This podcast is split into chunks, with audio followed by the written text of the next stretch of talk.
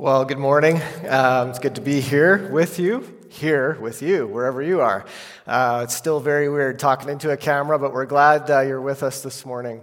I want to encourage you, if you haven't gathered your supplies for communion, to do that now, because we're actually going to be taking it in a few minutes as part of the message this morning. So if you need to get some juice and some bread or crackers, please gather that now. We're definitely in a unique season, this COVID reality that we're in, and there's lots of difficulty and challenge and struggle. One of the things that I've tried to do is look for some of the lighter side of things in this reality, just to keep the mood a little more positive. And so I've noticed a lot of celebration in the last week or so on social media as hairstylists and barbers begin to open up.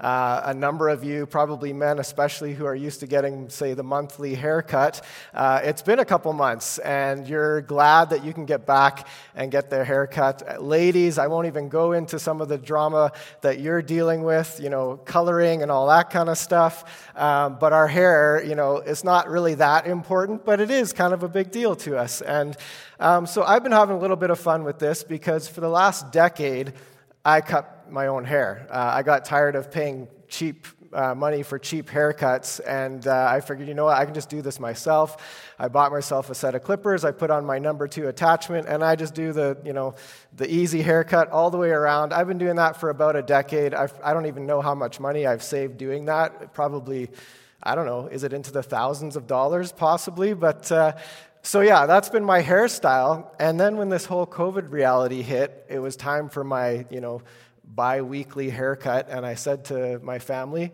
should I start growing my hair long? Like, everybody else is doing it because they have to. Maybe I should just, as an act of solidarity, start growing my hair out. So I don't know if you can really tell, but it is getting a little bit longer. I'm kind of doing the mop top sort of chia head sort of thing.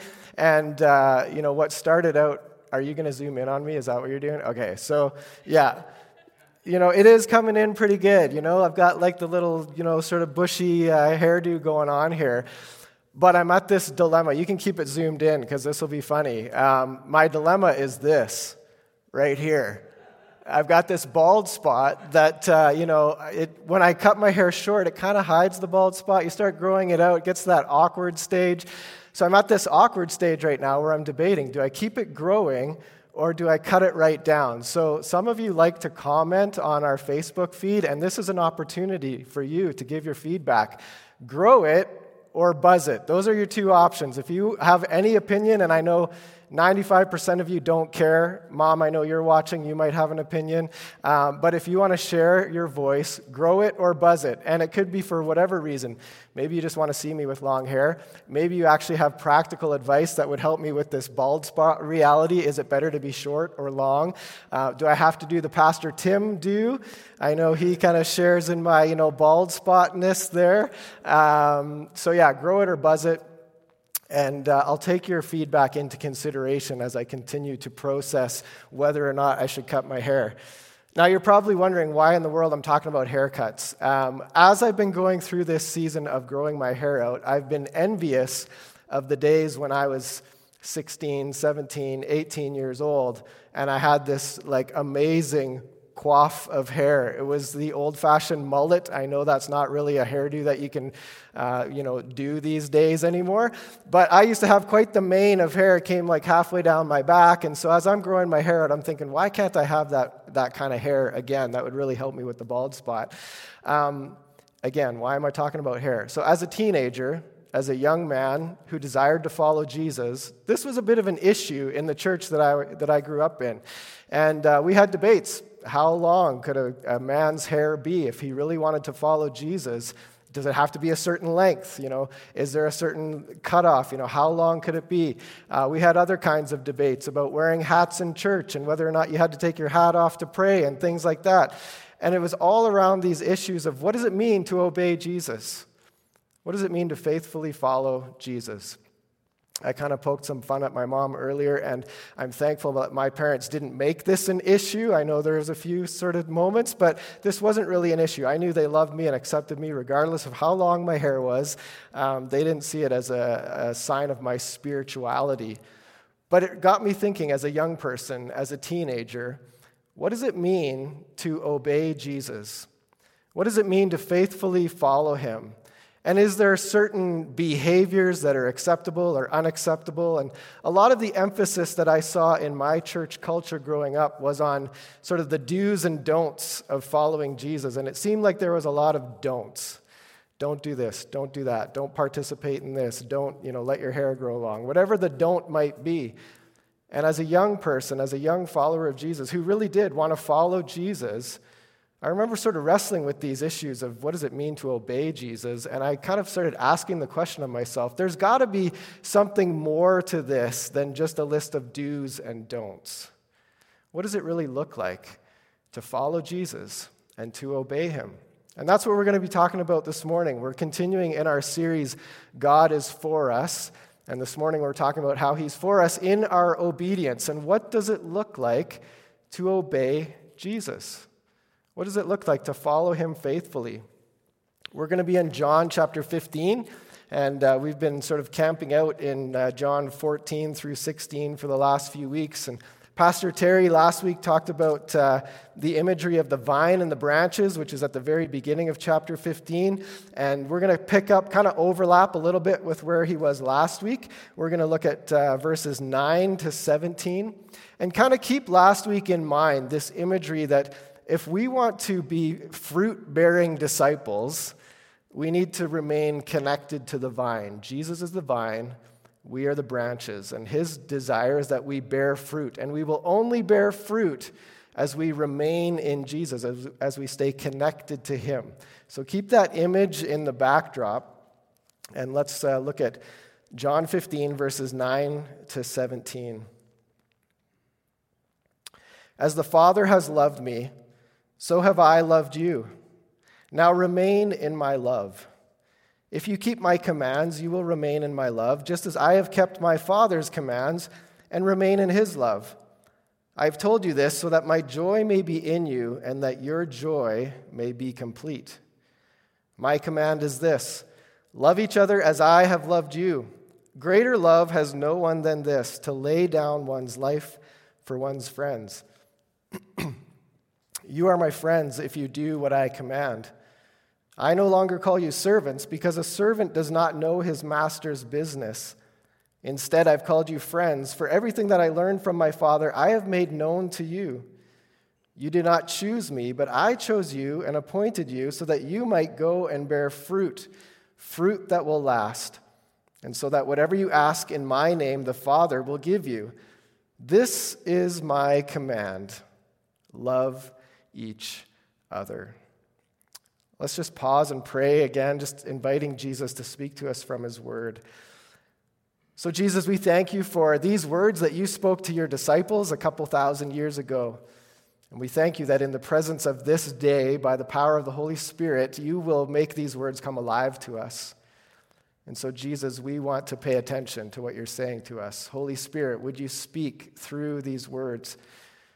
We'll do our best to open our ears to hear, to open our hearts to receive from you.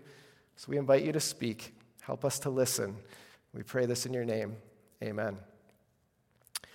So we're going to look at kind of three main ideas through this passage, and kind of in the backdrop again, just keep in mind that Jesus uses himself as our example. As we're talking about obedience, he talks about his relationship with Father God and this sort of love and obedience that's expressed in their relationship. That's the example for us. So we are to follow Jesus' example. And the first thing we see, before we even talk about what it looks like to obey Jesus, we have to sort of wrestle with this reality that God's love is the foundation of our obedience. God's love is the foundation of our obedience to Jesus. Verse 9, Jesus says, "As the Father has loved me, so have I loved you. Now remain in my love." That phrase, remain in my love, there's a few different translations that have used a couple different words, but this idea of remaining in or abiding in or dwelling in, I think the Message uses the language of make yourself at home in my love. We are to be familiar with Jesus' love for us. We are to be immersed and at home and settled into God's love for us. And God's love for us is really the foundation that sets us up to be able to obey Jesus. He says, as the Father has loved me. So Jesus uses himself as the example, and it reminds me of Jesus' baptism. So before Jesus had even entered into sort of full-time ministry, Jesus was baptized, and at his baptism, God the Father spoke over Jesus, "This is my Son whom I love. With him I am well pleased." Now, Jesus had about 30 years of life up to this point, but he hadn't really done anything public. He hadn't really shown off the reality that he was God, the Son of God. And so God the Father spoke his words of affirmation over Jesus before he even did anything. Jesus knew he was loved. He was remaining in God the Father's love for him. We are to be at home in God's love for us. I want to just tell a story from Luke chapter 15, and many of you have probably heard this story, but it's the story of the lost son, or the prodigal son, as we often call it. We actually sang earlier about how God's love is so reckless for us that he chases the one. When one of the sheep leave, he leaves the 99 and chases the one. That's the first story. And then the next story is the lost coin, and the story after that is the lost son. So Luke 15, Jesus tells this story that there was a man with two boys. And the younger boy said to his dad, "Dad, can you give me half of the estate? I want to go. Basically, I've had enough of you. I want to disown you. I want my portion that's allotted to me, and I'm going to take it and kind of live life on my own terms." And so the father actually granted this request of his younger son, gave him half the inheritance, and the younger son went off and spent it in wild living, the scriptures say. He partied hard, and he spent all of the inheritance, and he kind of came to the end of his rope, and then to top it off, there was a famine in the land where he was, and so he was desperate for food, and desperate for money, desperate for a living, and so he went and he actually worked in a pig pen, giving slop to pigs, and he was so at the end of his rope that he desired the slop that the pigs were eating. And it was at the end of his rope that he just kind of came to his senses and said, "Maybe I should go back to my father's house. Maybe he'll have enough grace and compassion for me that he'll at least take me in as one of his servants. I know I don't deserve to be one of his children. I've kind of disowned him. He's probably disowned me, but maybe he'll take me in as a servant." And so he goes back home. He starts making the journey home. And as he's traveling back, it says in the scriptures, as Jesus recounts this story, that while he was a long way off, the father saw him and was filled with compassion for him, and he ran to his son. He threw his arms around him and he kissed him. And the son said, "Father, I've sinned against heaven and against you. I'm no longer worthy to be called your son." But the father said to his servants, "Quick, bring the best robe and put it on him. Put a ring on his finger and sandals on his feet. Bring the fattened calf and kill it. Let's have a feast and celebrate. For this son of mine was dead, but now he's alive. He was lost, and now he's found." And so they began to celebrate. And so we see this overwhelming love that the father had for his lost son. And then this party starts to kick into gear, and the older son, he comes along and he kind of says, to his friends, "What's going on here?" And they said, "Oh, your little brother came home and your dad's throwing a party for him. He's so happy," and they're celebrating. The older brother, it says that he became really angry and he refused to go in. So his father went out and he pleaded with him. But the older son answered his father, "Look, all these years I've been slaving for you and never disobeyed your orders, yet you never gave me a young goat so I could celebrate with my friends. But now this son of yours who has squandered your property with prostitutes comes home, and you kill the fattened calf for him."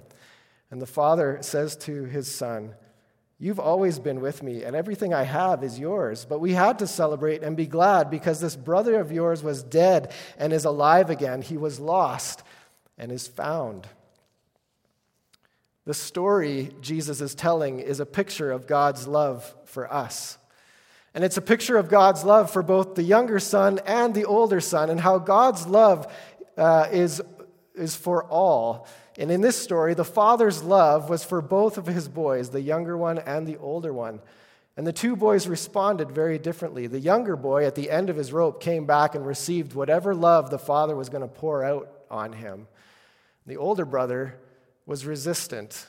He had lived with his father the whole time, but actually hadn't experienced the fullness of his father's love.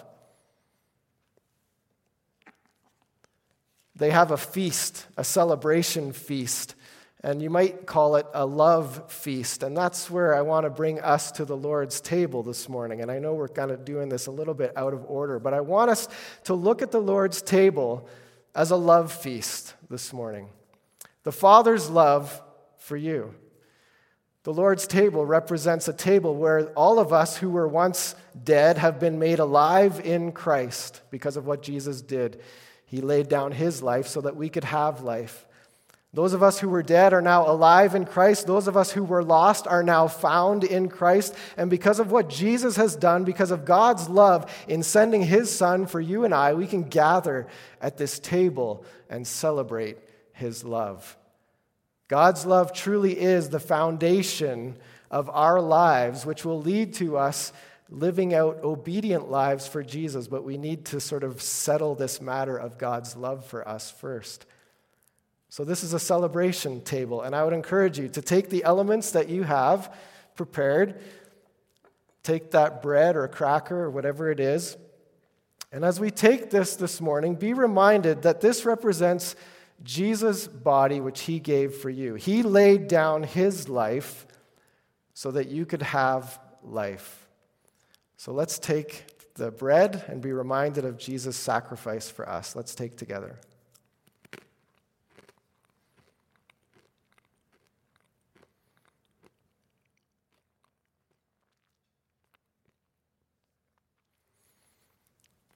Then we take the cup.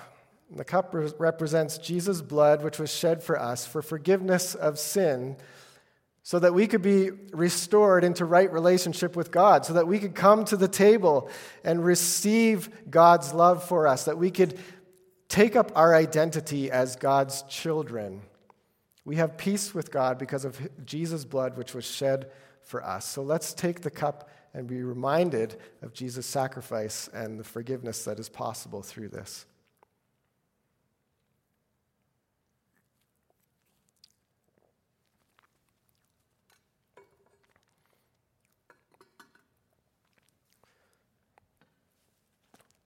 The father in the story of the prodigal son threw a celebration feast. God the Father has thrown a feast for us, representing his love for us. And I really want to encourage you to think about who you are in that story, whether you're the younger son or the older son. Have you fully received God's love for you? Are you making yourself at home in his love for you? Is your identity rooted in the reality that you are a child of God, his beloved son, his beloved daughter? God's love is the foundation of our obedience to Jesus. The second thing we see in this passage is that intimacy with Jesus is the motivator of our obedience to Jesus. Intimacy with Jesus is the motivator of our obedience to Jesus. Look at verses 12 to 15. My command is this: love each other as I have loved you. Greater love has no one than this, to lay down one's life for one's friends. You are my friends if you do what I command. I no longer call you servants, because a servant does not know his master's business. Instead, I've called you friends, for everything that I learned from my Father, I have made known to you. Jesus talks to his disciples, and he uses this picture of servants and friends, or slaves and friends. And he kind of contrasts them, that you are no longer my servants or my slaves, you are my friends. And if you think about servants, their obedience to their master might be a little different than the obedience of a friend to a friend. A servant or a slave will take instruction and direction from their master because the master is the boss. Or in our culture, maybe it's more of the employee and the employer. The employee will take direction from the employer because they're the boss. And if they don't follow through on the instructions, they might be out of a job. So the motivation for obedience might be not the purest of motivations. But if you think about the motivation from a friend to a friend is likely to obey another friend because of the character of the friend that they're friends with, the love and the respect that they have for their friend. One of my best friends in the world, he lives in Brooks. He's a pastor there. We've been in touch since he's lived in Brooks for a number of years now, and our friendship goes back to when I was 16 years old. So more than half my life, we've been friends. We were best men in each other's weddings, and we've had a relationship for the years since I was 16 years old. If my friend Dave came to me and said, "Craig, would you do this one thing for me?" I probably don't even need to ask him why, because of our friendship. I trust that whatever he's asking me to do, there's some good reason for why he's asking me to do it. He's not going to put me in harm's way for no reason. He's not going to make me look, make me embarrassed for doing whatever he's going to ask me to do. I trust Dave. I respect him. And if he asks me to do something, I'm likely to obey because of our friendship, our relationship. In a similar way, Jesus is sort of imploring upon his disciples to obey him out of friendship, not out of this sort of hierarchical relationship of servant to slave, servant to master. Even though Jesus is their master, he is the rabbi, he is the Son of God, he has every right to implore upon us to respond as servants or slaves, but he actually uses the language of friendship, which speaks of intimacy. It speaks of getting to know one another. It speaks of loving and trusting the other person. Even as Jesus uses the words here in this passage, "I've called you friends, for everything that I learned from my Father, I have made known to you." Jesus is, he's been communicating the heart of the Father to his disciples. He's been communicating God's purposes to his disciples. And so he's making everything known. They have this intimate relationship with him. And it's out of this intimacy that Jesus invites them to respond in obedience. So intimacy with Jesus is the motivator of our obedience to Jesus. And the last thing we see here in this passage is really the bottom line of it all. Loving others is the bottom line of our obedience to Jesus. If I was to go back to myself as a 16 or 17-year-old young person desiring to follow Jesus, not sure, what does that look like? Is it a certain length of hair or what is it? I would tell myself, "Craig, if you really want to love Jesus and follow him and obey him, it's about loving others." Verse 17, "This is my command, love each other." Verse 12, he said it earlier, "My command is this, love each other as I have loved you." Again, Jesus is the example, and so let's look to his example and come back to the table again. A couple of chapters earlier in the book of John, John chapter 13, Jesus has the Last Supper with the disciples, and he says in verse 34 of chapter 13, "A new command I give you, love one another. As I have loved you, so you must love one another. And by this, everyone will know that you are my disciples if you love one another."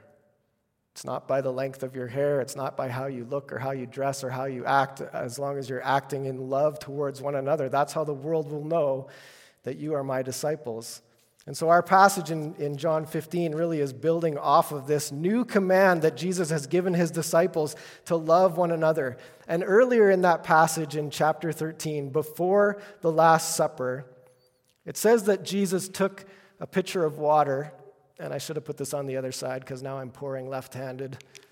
But Jesus poured water into a basin, and he took that basin of water, and he took a towel, and he walked around to each of his disciples, and he began to wash their feet. Now, the disciples were a little bit dumbfounded by this, because this was the job of a servant or a slave. And now Jesus, their master, their rabbi, their teacher, had humbled himself, had stripped down, knelt down at each of their dirty feet, and began washing them. It was like a total cultural no-no for this to be happening. And so Jesus did this. He washed their feet. And then at the end of this episode, he turns to them and he says, "Do you understand what I've done for you?" He says, "You call me teacher and Lord, and rightly so, for that is what I am. But now that I, your Lord and teacher, have washed your feet, you also should wash one another's feet. I've set you an example that you should do as I have done for you." Jesus gave them, he did this, out of love for them, but he gave them this example that we are to follow. What does it look like to love one another, to love the people in our lives? It means picking up a metaphorical towel. You're probably not going to be washing everybody's feet, but picking up a towel and serving the people in your life. Picking up a towel and looking for practical ways to reach out in love and service and humility to serve and love the people around you. So a question to consider might be, what would it look like to pick up a towel and serve? Maybe for some of you, it's actually picking up a literal towel and serving the people in your home, washing dishes, doing, some act of service and kindness. Maybe it's a metaphorical towel of serving the people on your street or in your neighborhood, serving the people in your workplace, whatever that looks like in these days, serving the people in your church family. What would it look like for you to pick up a towel and reach out in love and serve the people around you? The second aspect of the Lord's table that we're reminded of, which Jesus says in our passage here today, Chapter 15, verse 13, "Greater love has no one than this, to lay down one's life for one's friend." The elements that we just took are a reminder that Jesus laid down his life for you and I. That's the greatest act of love. And in our lives, maybe it means laying down our lives in some way for the people around us, laying down our hopes, our dreams, laying down our opinions, laying down whatever it might be for the sake of another. Jesus' command to us, if we want to follow him faithfully in obedience, his command is to love each other, to pick up a towel and serve, to lay down our lives for the sake of others. One of the realities that's sort of tearing at my heart in these days is the reality that we are in this unique season of COVID, and we're starting to talk about re-engaging and sort of getting back to more of a normal. And in this reality, there's sort of two ends of a spectrum. I actually saw an article earlier this week that sort of outlined these two ends of the spectrum very well. One is #StayAtHome, and one is #EndTheLockdown. And you have these two extremes where there's people, as we begin to reopen society, some are just can't wait to reopen, and others are maybe afraid. And so we have this #StayAtHome and #EndTheLockdown. I think everybody has a right to their opinion. One of the tragedies that I'm seeing is when we start accusing people in the other side of the pendulum or in the other camp, when we start judging them or making accusations against them, or we try to convince them that our opinion is better than theirs, and the reality is we're all trying to figure this out together. I think Jesus' words to us are crucial words in these days that we are in, to love one another. What does it look like for someone who's in the #EndTheLockdown extreme to love the people in the #StayAtHome camp? Or what does it look like for the #StayAtHome people to love the #EndTheLockdown? I think you can have your opinions, but what does it look like to extend grace and compassion and maybe to reach out in love to people on both ends of the spectrum? What does it look like for you to pick up your towel and serve? What does it look like for you to lay down your life for the sake of another? Let me just wrap up with a few more questions, kind of going through this outline this morning. If God's love really is the foundation of our obedience to Jesus, maybe you need to wrestle with that. And some questions for you to consider. Am I fully embracing God's love for me? Am I making myself at home in his love? Is God's love for me shaping what I think about myself? Is God's love forming my identity? Am I living out of the depth of his love for me? The second point was about intimacy and how intimacy with Jesus motivates us to obey Jesus. And so maybe some questions to think about there. Am I growing in my relationship with Jesus? Am I growing in my intimacy with Jesus? Am I getting to know him better? Am I understanding his heart and his purposes more? Am I getting to know him as a friend, spending time with him, so that my obedience is an outflow of my relationship with Jesus? And then lastly, if loving others is the bottom line of our obedience to Jesus, am I willing to pick up a towel and to serve the people in my home, on my street, in my workplace, in my church, family? Am I willing to set aside my personal ambitions, my opinions, my goals, whatever it might be, for the sake of another? Am I willing to lay down my life the way Jesus laid down his life for us? I'm going to invite the worship team to come and lead us in response. Let me just pray as they come and as we prepare ourselves to respond in worship. Jesus, we thank you that you are our example for how to live and how to act, how to love. Thank you that you immersed yourself in the Father's love for you, and we can look to your example, and we desire to immerse ourselves in his love for us as well. We desire to grow in intimacy and friendship with you, and we desire to love others well. Holy Spirit, would you be speaking to us this morning about what that looks like for each and every one of us? What would it look like for us to pick up a towel and serve? What would it look like for us to lay down our lives for the sake of another? What would it look like for us to follow your example and to be known by the world as a people who are in love with you and in love with one another? May they see us as the people of God, as a changed people, rooted in God's love for us, living out that love towards one another. So grow us, we pray, in Jesus' name. Amen.